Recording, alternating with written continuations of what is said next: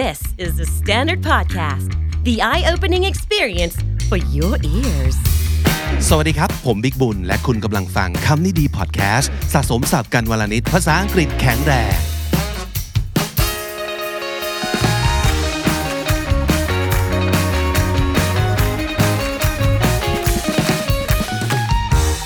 คุณผู้ฟังคุณผู้ชมครับขึ้นเอพิโซด1,000 กว่าแล้วแต่สิ่งที่ไม่เคยหายไปเลยและคิดว่าไม่น่าหายไปในเร็วๆนี้เลยนะครับเพราะว่าฟีดแบ็กก็ดีแล้วก็อุดหนุนกันแบบอุ่นหนาฝาข้างมากเลยก็คือ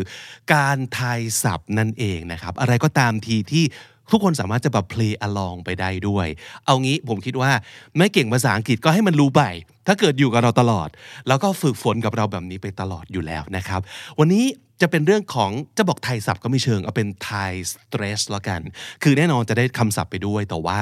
ถ้าเกิดอยากจะเน้นว่าพูดภาษาอังกฤษอย่างไรให้ชัดขึ้นนะครับให้ใกล้เคียงเจ้าของภาษามากขึ้นผมว่า stress เป็นสิ่งที่มองข้ามไม่ได้สำคัญมากๆนะครับถ้าสมมติเกิดเราพูดไปแบนๆให้น้ำหนักกับทุกพยางค์เท่ากันนั่นไม่ใช่วิธีที่ชาวต่างชาติเขาออกเสียงเหมือนกับการที่ฝรั่งจะมาพูดภาษาไทยแล้วทุกอย่างเป็นวรรณยุกต์แบบเสียงกลางหมดเลยอ่ะหรือว่าสวัสดีวันนี้จะไปไหนนี่ก็ไม่ใช่วิธีที่คนไทยพูดถูกไหมเหมือนกันถ้าเกิดเราจะไปพูดภาษาอังกฤษสิ่งที่สำคัญสำหรับเขาก็คือ stress นะครับเพราะฉะนั้นเรื่อง stress เนี่ยเราต้องเอาให้แม่นเลยสำหรับคำที่เราคุ้นเคยกันพอสมควรอยู่แล้ววันนี้ไม่ใช่ศัพท์ยากอะไรขนาดนั้นนะครับน่าจะได้เจอกันบ่อยๆในเรื่องถ้าเกิดเป็นคนทำงานเป็นคนที่เรียนหนังสืออยู่ศัพท์เหล่านี้ไม่ได้ประหลาดขนาดนั้นและไม่ได้ยากมากขนาดนั้นแต่ว่าคุณออกเสียงให้มันชัดเจนเหมือนเจ้าของภาษาได้หรือไม่นั่นคือคำถามนะครับเราจะมาร่วมสนุกกันวันนี้มีทั้งหมด44คำแล้วกันไม่มากไม่น้อยเริ่มต้นที่คำที่1ถ้าเกิดอยู่ที่ YouTube นะครับดูรูปคำตามไปด้วยนะครับจะได้ทั้งความหมายจะได้ทั้ง part of speech ต่างๆ everything นะครับคำแรกครับ generation หมายถึงรุ่นใช่ไหมgen อย่างนี้ girl gen วันนี้คนทำธุรกิจบริษัทนี้คือ gen 3 แล้วนะอะไรอย่างนี้เป็นต้น generation การออกเสียงที่ถูกต้องเน้นพยางค์ไหนครับ 1 2 3 generationทริคนิดนึงก็คือว่าเจอชั่นเมื่อไหร่ส่วนใหญ่นะพยางค์หน้าชั่นจะถูกเน้นเกือบ 100% นะครับ generation รุ่นเกณฑ์ล่ะครับ criteria น่าจะเคยพูดทับศัพท์กันบ่อยๆ criteria นะครับเกณฑ์หรือมาตรฐานของเรื่องนี้คืออะไรเน้นที่พยางค์ที่ criteria ถ้าเกิดอยู่บน YouTube ย้ำอีกครั้งหนึ่งเรามีเสียงอ่านให้ดูด้วยนะครับแต่ว่าเป็นเสียงอ่านที่เอามาจาก dictionary.com ซึ่งไม่ได้ใช้ตัวอักษรประหลาดแบบ IPA แต่ว่าจะเป็นการถอดคำแบบคาราโอเกะจะอ่านง่ายขึ้นนะครับแล้วก็สามารถจะออกเสียงตามได้ง่ายขึ้นด้วยนะครับลองไปติดตามทาง YouTube ดูนะครับคำที่3คำนี้แปลว่าหลงลืมครับ obliviousพยางค์ที่ออกเสียงเน้นคือพยางค์ที่2ครับ oblivious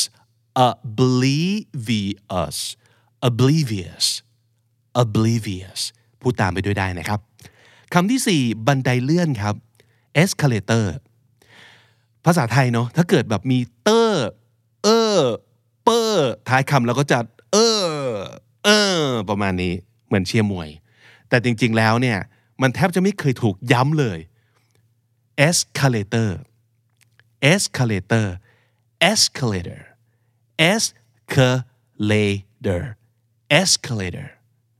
บันไดเลื่อนครับคำต่อไปหมายถึงเชื่อในไสยศาสตร์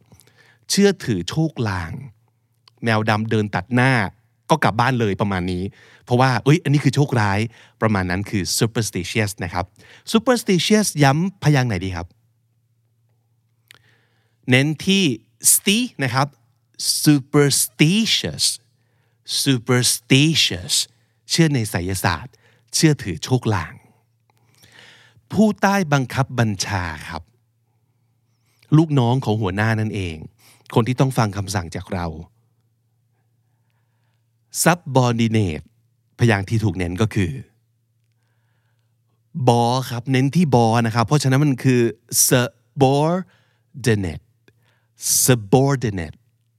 subordinate คือผู้ใต้บังคับบัญชาเป็นตำนานเลยโอ้โหนี่คือตำนานจริงๆ legend คือตำนานใช่ไหมครับถ้าสมมุติเกิดจะพูดให้เป็น adjective คือ legendary เน้นพยางค์ไหนครับ legendary เพราะว่าเราออกเสียงว่า legendary เป็นตำนานยอมรับหรือว่ารับทราบ acknowledge พยางค์ที่ถูกเน้นคือ acknowledge ledge ไม่ ledge นะครับ acknowledge ยอมรับหรือว่ารับทราบคำนี้แปลว่าหน้าขยะแขยงหน้ารังเกียจที่สุดเห็นรูปคำแล้วเดาสิครับว่าน่าจะเน้นที่ไหนมี3พยางค์ obnoxious หรือ obnoxious อย่างที่เคยบอกไว้นะบางทีถ้าเกิดเราไม่แน่ใจว่าควรจะเน้นพยางค์ไหนลองพูดออกมากันได้นะบางทีถ้าเกิดเราฟังภาษาอังกฤษมามากพอเราจะเริ่มรู้ว่าเฮ้ยอันนี้น่าจะใช่ว่ะนะครับ obnoxious พยางค์ที่ไม่เน้นมันจะเหลือแค่ครึ่งอ่ะเพราะฉะนั้นมันจะไม่เป็น obไม่เป็น cheers แต่มันจะเป็น up และเป็น shus obnoxious น่ารังเกียจน่าขยะแขยงคำนี้แปลว่าจำเป็นแปลว่าเป็นอะไรที่บังคับให้ทำถูกสั่งมาให้ทำอันนี้ต้องเลย mandatory นะครับ mandatory หลายๆคนคงเคยเห็นคำนี้รู้ไหมว่ามันออกเสียงว่ายังไงครับพยางค์ที่ถูกเน้นแมนดาหรือทอหรือรี่ครับ mandatory แปลว่าจำเป็นหรือแปลว่าต้องนะครับผ่านมาแล้ว10คำมีคำไหนที่เราออกเสียงผิดพลาดไปจากที่เราคิดบ้างลองจดเอาไว้นั่นคือคำที่คุณควรท่องเป็นพิเศษสำหรับคำที่คุณออกเสียงถูกต้องแล้วอาจจะไม่จำเป็นจะต้องจดถ้าโฟกัสของคุณในตอนนี้คือเรื่องการออกเสียงนะครับเพราะฉะนั้นคำไหนที่รู้สึกว่าเฮ้ยเพิ่งรู้ว่าออกเสียงอย่างนี้จดแยกไว้เลยเราจะได้มาซ้อมกันนะครับคำที่11ครับคำนี้แปลว่าร่วมไม้ร่วมมือเราได้ยินบ่อยมากเลยในบริบทการทำงานหรืออะไรต่างๆหรือว่าการฟีดกันของศิลปินเขามาทำงานร่วมกันนะครับแล้วก็เรียกว่าเขาคอลแลบกันถูกไหมครับคอลลาโบเรตครับพยางค์ที่เน้นคือ collaborate หรือ rate ครับลองพูดกับตัวเอง collaborate อะไรที่ฟังดูเข้าท่าที่สุดครับ collaborate นั่นคือร่วมมือครับคำนี้แปลว่าเป็นอะไรที่โน้มน้าวใจคนนี้โอ้โหพูดอะไรเราทำตามเขาตลอดเลยก็คือเขา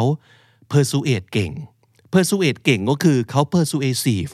หรือว่าเป็นข้อเสนอที่มัน persuasive มากเลยมันโอ้โหมันน่าทำตามนะครับคำนี้เน้นที่พยางค์ไหนดีครับ persuade หรือ sieve ครับคำตอบคือ suade ครับมันจะออกเป็น sway persuasive โน้มน้าวใจคำต่อไปเราจะใช้ย่อๆในภาษาไทยว่าเอาเตอนะครับเอาเตอก็คืออะไรที่มันเป็นทางเลือกไม่ใช่เมนสตรีมนะครับหรือหมายถึงตัวเลือกอื่นๆประมาณนั้นนะครับ alternative พยางค์ที่เน้นคือ alternative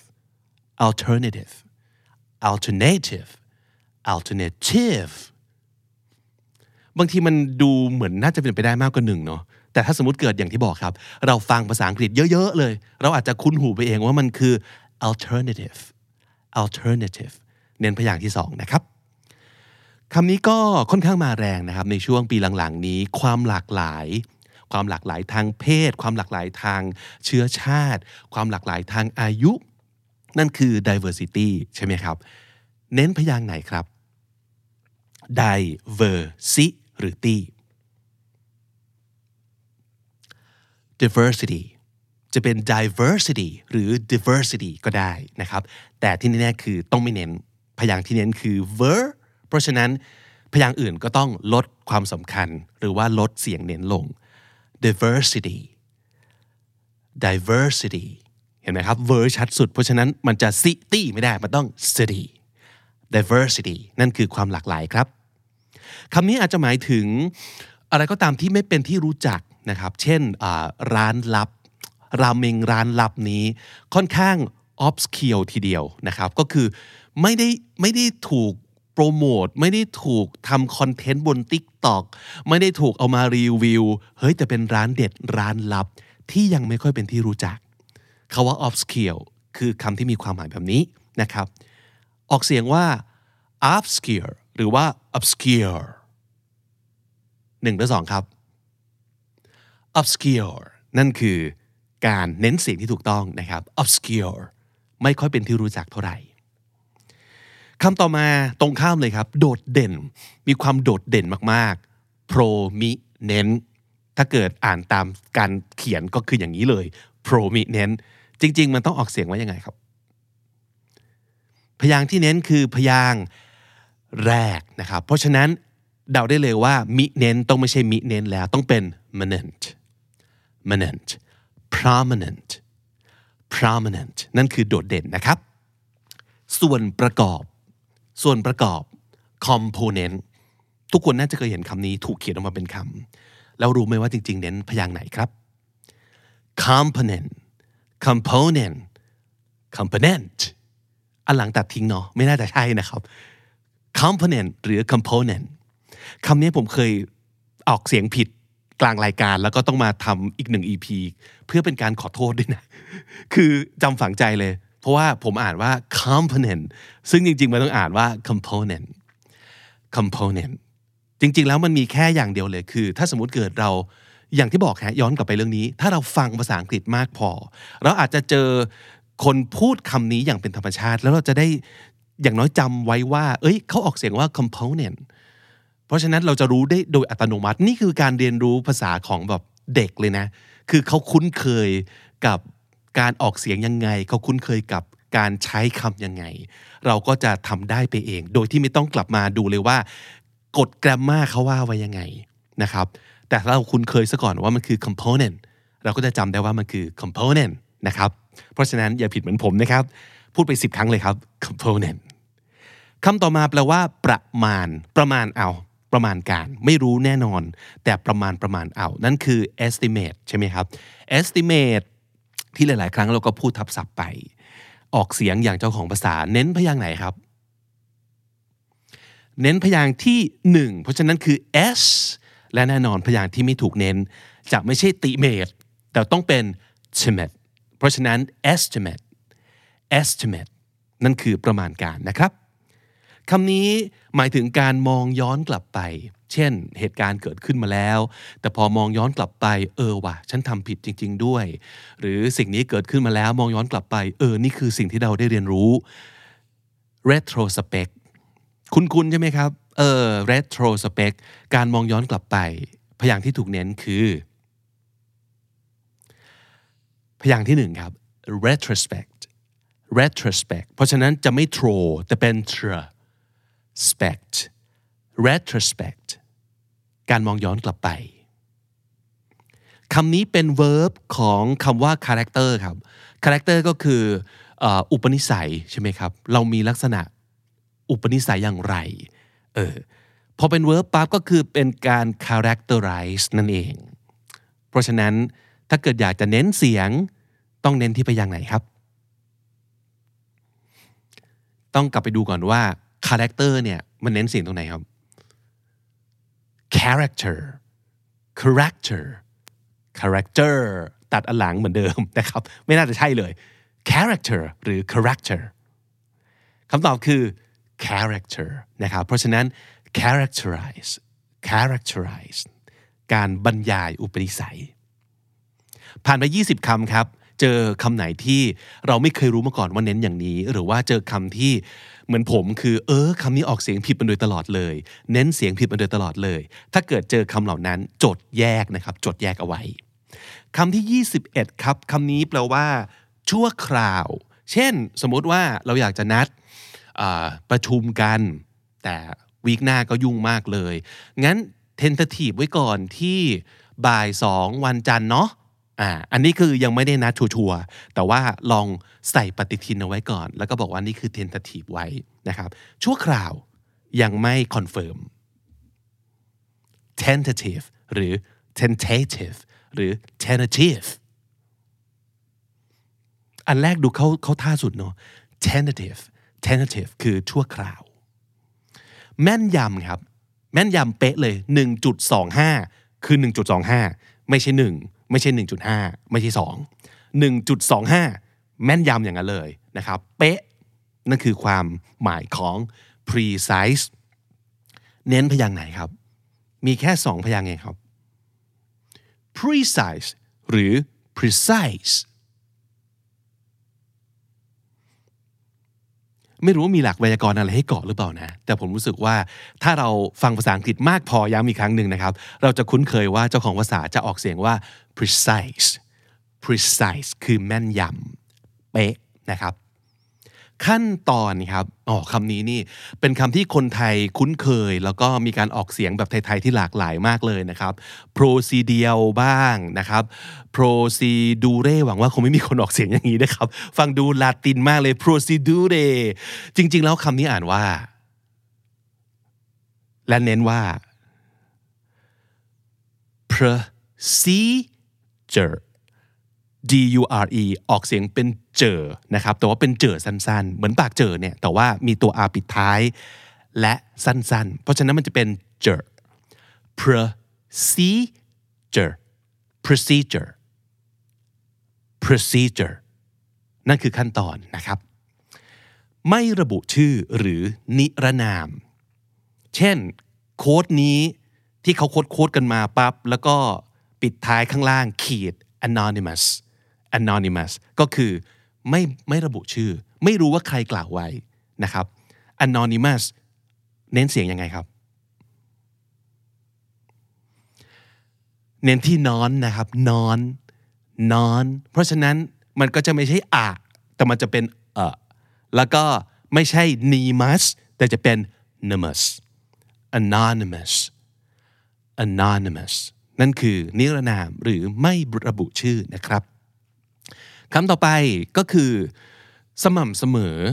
ต้นเสมอปลายหรือว่าสอดคล้องกันถ้าเป็นแบบนี้ก็จะเป็นแบบนี้ตลอดเลยนั่นคือคำว่า consistent คุ้นๆเนาะน่าจะเคยเห็นรูปคำกันทุกคน consistent ต้องออกเสียงยังไงครับ consistentคำตอบคือข้อ2ครับเน้นพยางค์ที่2 consistent เพราะฉะนั้นแน่นอนไม่ใช่ con และไม่ใช่ ten แต่ต้องเป็น con กับ ten consistent นั่นคือสม่ำเสมอสอดคล้องกันคำต่อไปนี้แปลว่าล้าสมัยครับตกยุคตกรุ่นไปแล้วนะครับ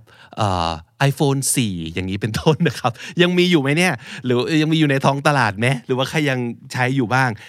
คำนี้มันคือไม่อัปทูเดตแล้วนะครับฟีเจอร์หลายๆอันเขาไม่อัปเกรดให้แล้วไม่ใช้กันแล้วเป็นเทคโนโลยีที่มีของดีกว่าใช้แทนในปัจจุบันแล้วเพราะฉะนั้นอันนี้คือมันตกยุคไปแล้วนะครับมันคือคำว่า obsolete obsolete น่าจะเคยเห็นรูปคำกันนะครับ obsolete เราออกเสียงยังไงครับ obsolete ลองเดาดูครับ obsolete เน้นพยางค์ที่3นะครับเน้นพยางค์ที่3 obsolete ล้าสมัยตกยุคคำนี้คือที่เป็นสากลละโลกเลยใครๆก็ทำแบบนี้เป็นแบบนี้ไม่ว่าจะเป็นชาวไทยชาวตองกาหรือว่าชาวฝรั่งเศสมันเป็นอะไรที่เป็นสากลนะครับมันคือคำเดียวกับคำว่าจักรวาลเลยครับคือ universe คำนี้เป็น adjective ก็คือ universal เน้นพยางค์ไหนครับ universal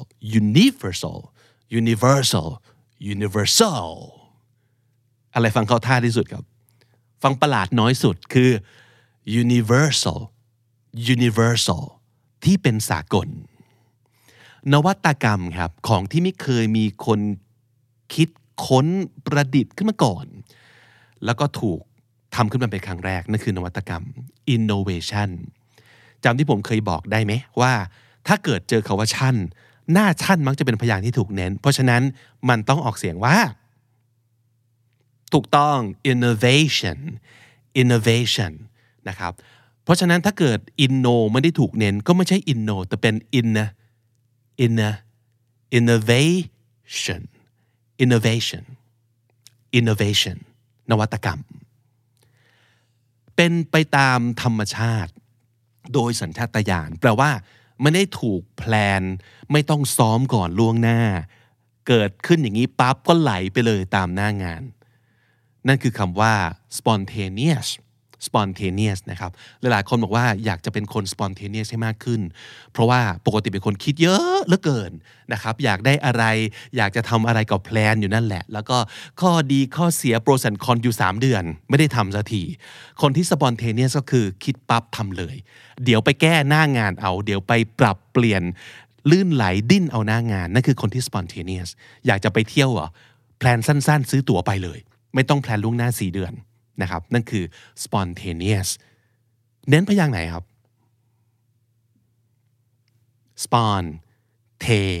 หรือ neous ครับ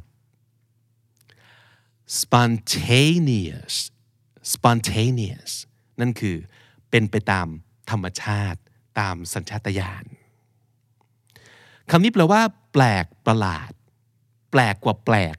กว่า strange เฉยๆแปลกยิ่งกว่า weird อีก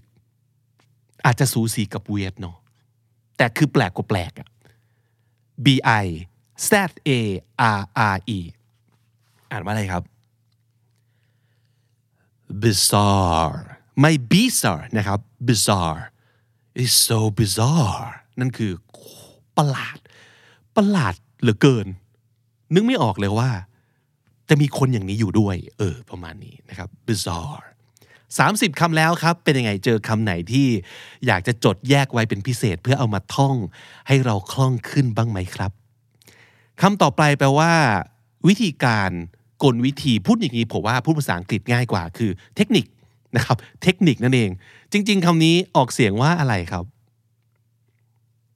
เทคนิคหรือเทคนิคคำนี้เน้นพยางค์ที่2นะครับเทคนิคก็คือเทคนิคคำต่อไปแปลว่ากำกวมคลุมเครือพูดอย่างเงี้ยตกลงแปลว่าอะไรกันแน่ตกลงใช่หรือไม่ใช่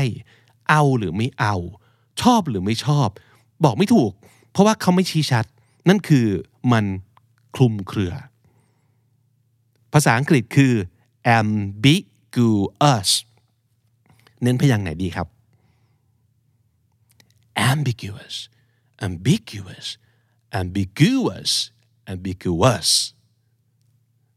เข้าท่าที่สุดคือเน้นพยางค์ที่2เถอะครับ ambiguous นั่นคือคลุมเครือไม่ชัดเจนคำต่อไปนะครับลองคิดถึงสถานการณ์ที่มีใครบางคนบังอาจมาพูดอะไรบางอย่างกับเราหรือมาทำอะไรบางอย่างกับเราที่ทำให้เราต้องพูดขึ้นมาอาจจะในใจหรือพูดออกมาเลยว่ากล้าเนอะ คือแบบช่างกล้าเอาความกล้ามาจากไหน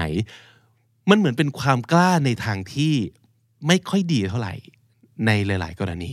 เอาง่ายๆเช่นสมมติแกเป็นคนทิ้งฉันไปวันนี้ช่างกล้าเนอะมาขอฉันคบอีกครั้งหนึ่งเนี่ยกล้าเนอะคำนี้คือคำว่านึกออกไหมครับถ้าอยู่บน YouTube เห็นรูปคำนั่นแหละ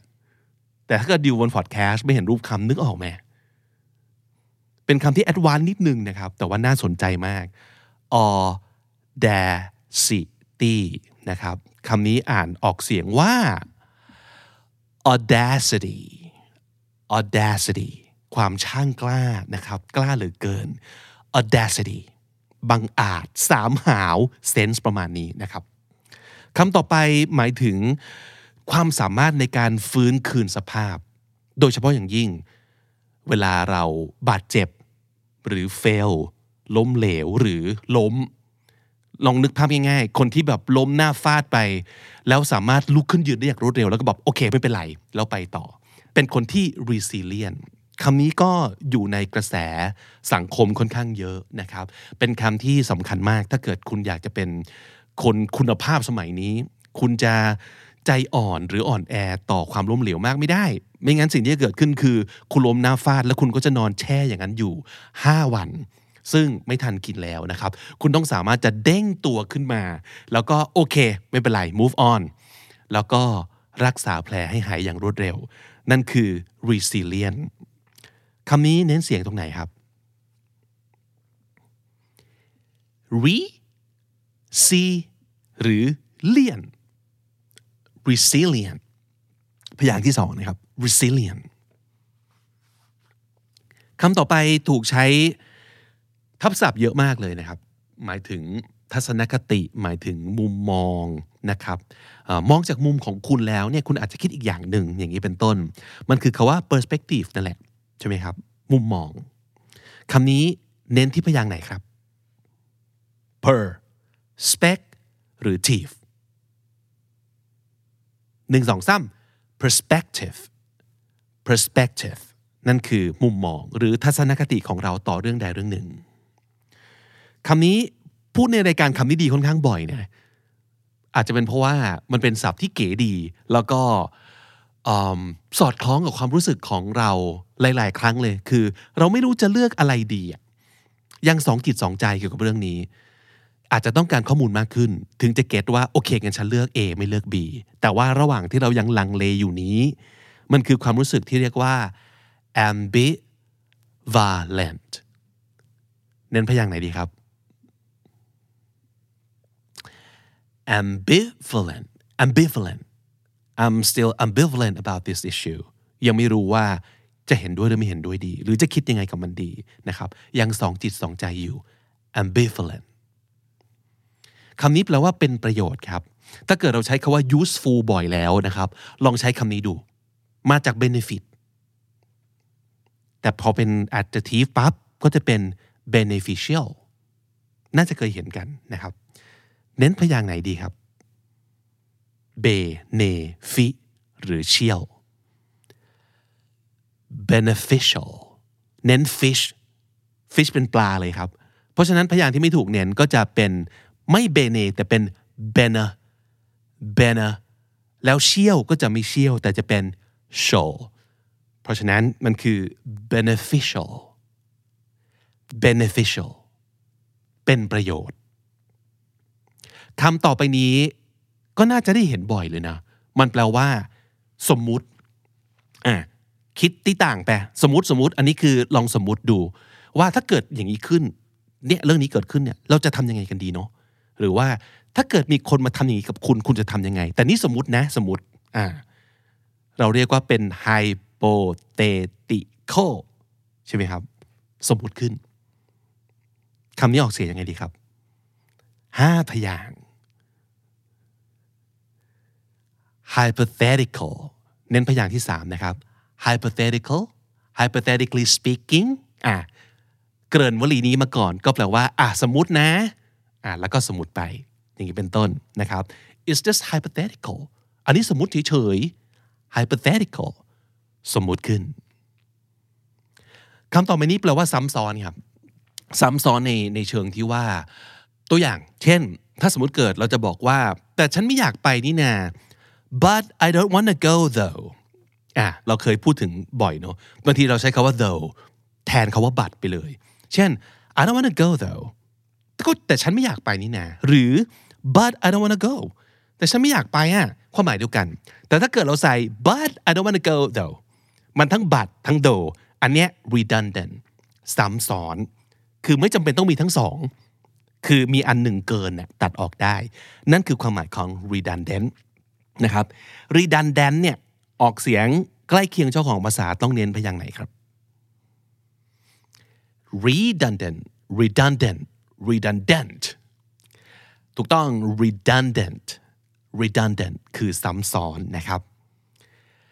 ทำให้เป็นอันตรายทำให้ตกอยู่ในอันตรายเช่นการที่เราไปจีบ ลูกสาวเจ้าของบริษัทอะไรอย่างเงี้ยนึกออกไหมเฮ้ยเนี่ยถามว่ามันเป็นการ jeopardize อาชีพการงานเราเลยนะถ้าดีก็ดีไป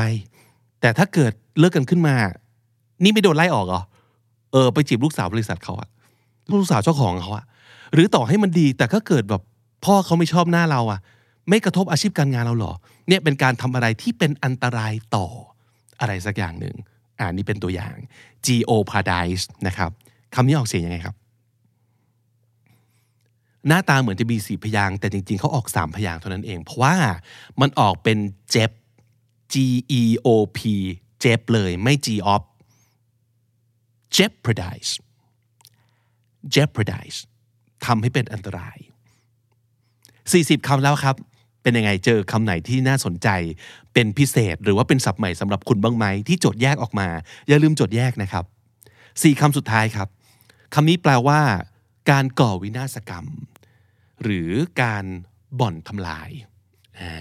ก่อวินาศกรรมเราก็จะนึกออกเนอะสมมุติว่ามันเป็นแบบผู้ก่อการร้ายก่อวินาศกรรมเอาระเบิดไปวางไว้ที่ตึกไหนอะไรอย่างนั้นนะครับแต่มันก็จะมีความหมายในแง่ของการที่เป็นเพื่อนร่วมงานกันแต่ว่าแอบเตะตัดขากูตลอดเลยอย่างนั้นนะครับนั่นคือคำว่า sabotage เหมือนกันนะครับ sabotage s a b o t a g e นะครับคำนี้ออกเสียงยังไงดีครับลองหาพยางค์ที่น่าจะถูกเน้นครับ sabotage sabotage นะครับ sabotage sabotage การบ่อนทำลายหรือก่อวินาศกรรมนะครับคำต่อไปนี้น่าจะแปลเป็นสำนวนไทยง่ายๆว่าหนีเสือปะจระเข้เพราะว่ามันหมายถึงตัวเลือกทั้งสองที่แย่ทั้งคู่เลยไม่อยากเจอทั้งเสือไม่อยากเจอทั้งจระเข้แต่ก็มีทางอยู่แค่2อันเนี่ยเพราะฉะนั้นคำแปลก็คือ2ทางเลือกที่แย่ทั้งคู่เลยแต่อาจจะจำเป็นต้องเลือกหรือว่าหนีไม่ได้มันคือไดเลมม่าครับคุ้นไหม D I L E M M A ไดเลมม่านะครับเน้นพยางค์ไหนดีครับไดเลมหรือม่าครับ dilemma dilemma เพราะฉะนั้นมันจะไม่ไดเนาะมันจะเป็น dilem แล้วก็ m dilemma dilemma คือความหนีเสือปะจระเข้นั้นนะครับคำต่อไปนี้หมายถึงมีชื่อเสียงครับแต่ว่าดอกจันว่ามีชื่อเสียงในทางที่ไม่ดีเอาชื่อเสียงก่อนชื่อเสียงคืออะไรครับ famous ถูกต้องคำนี้ตัวสะกดคือ in famous เพราะว่า in เป็น prefix ที่เติมอยู่ข้างหน้าแล้วมีความหมายเป็นปฏิเสธถูกไหมครับก็คือไม่มีชื่อเสียงในที่นี้คือมีชื่อเสียงนะแต่ว่าในทางชั่วๆในทางเลวๆนะครับคำนี้อ่านว่ายังไงครับน่าจะเป็นสิ่งที่อ่านผิดกันโดยแพร่หลายมากเลยไม่ว่าจะเป็นเจ้าของภาษาเองด้วยนะหรือว่าเป็นคนที่เรียนภาษาอังกฤษเป็นภาษาที่สองเพราะทุกคนก็จะ infamous กันหมดเพราะว่ามันคือ famous ไม่ใช่เหรออันนี้ยกเว้นนะครับ infamous infamous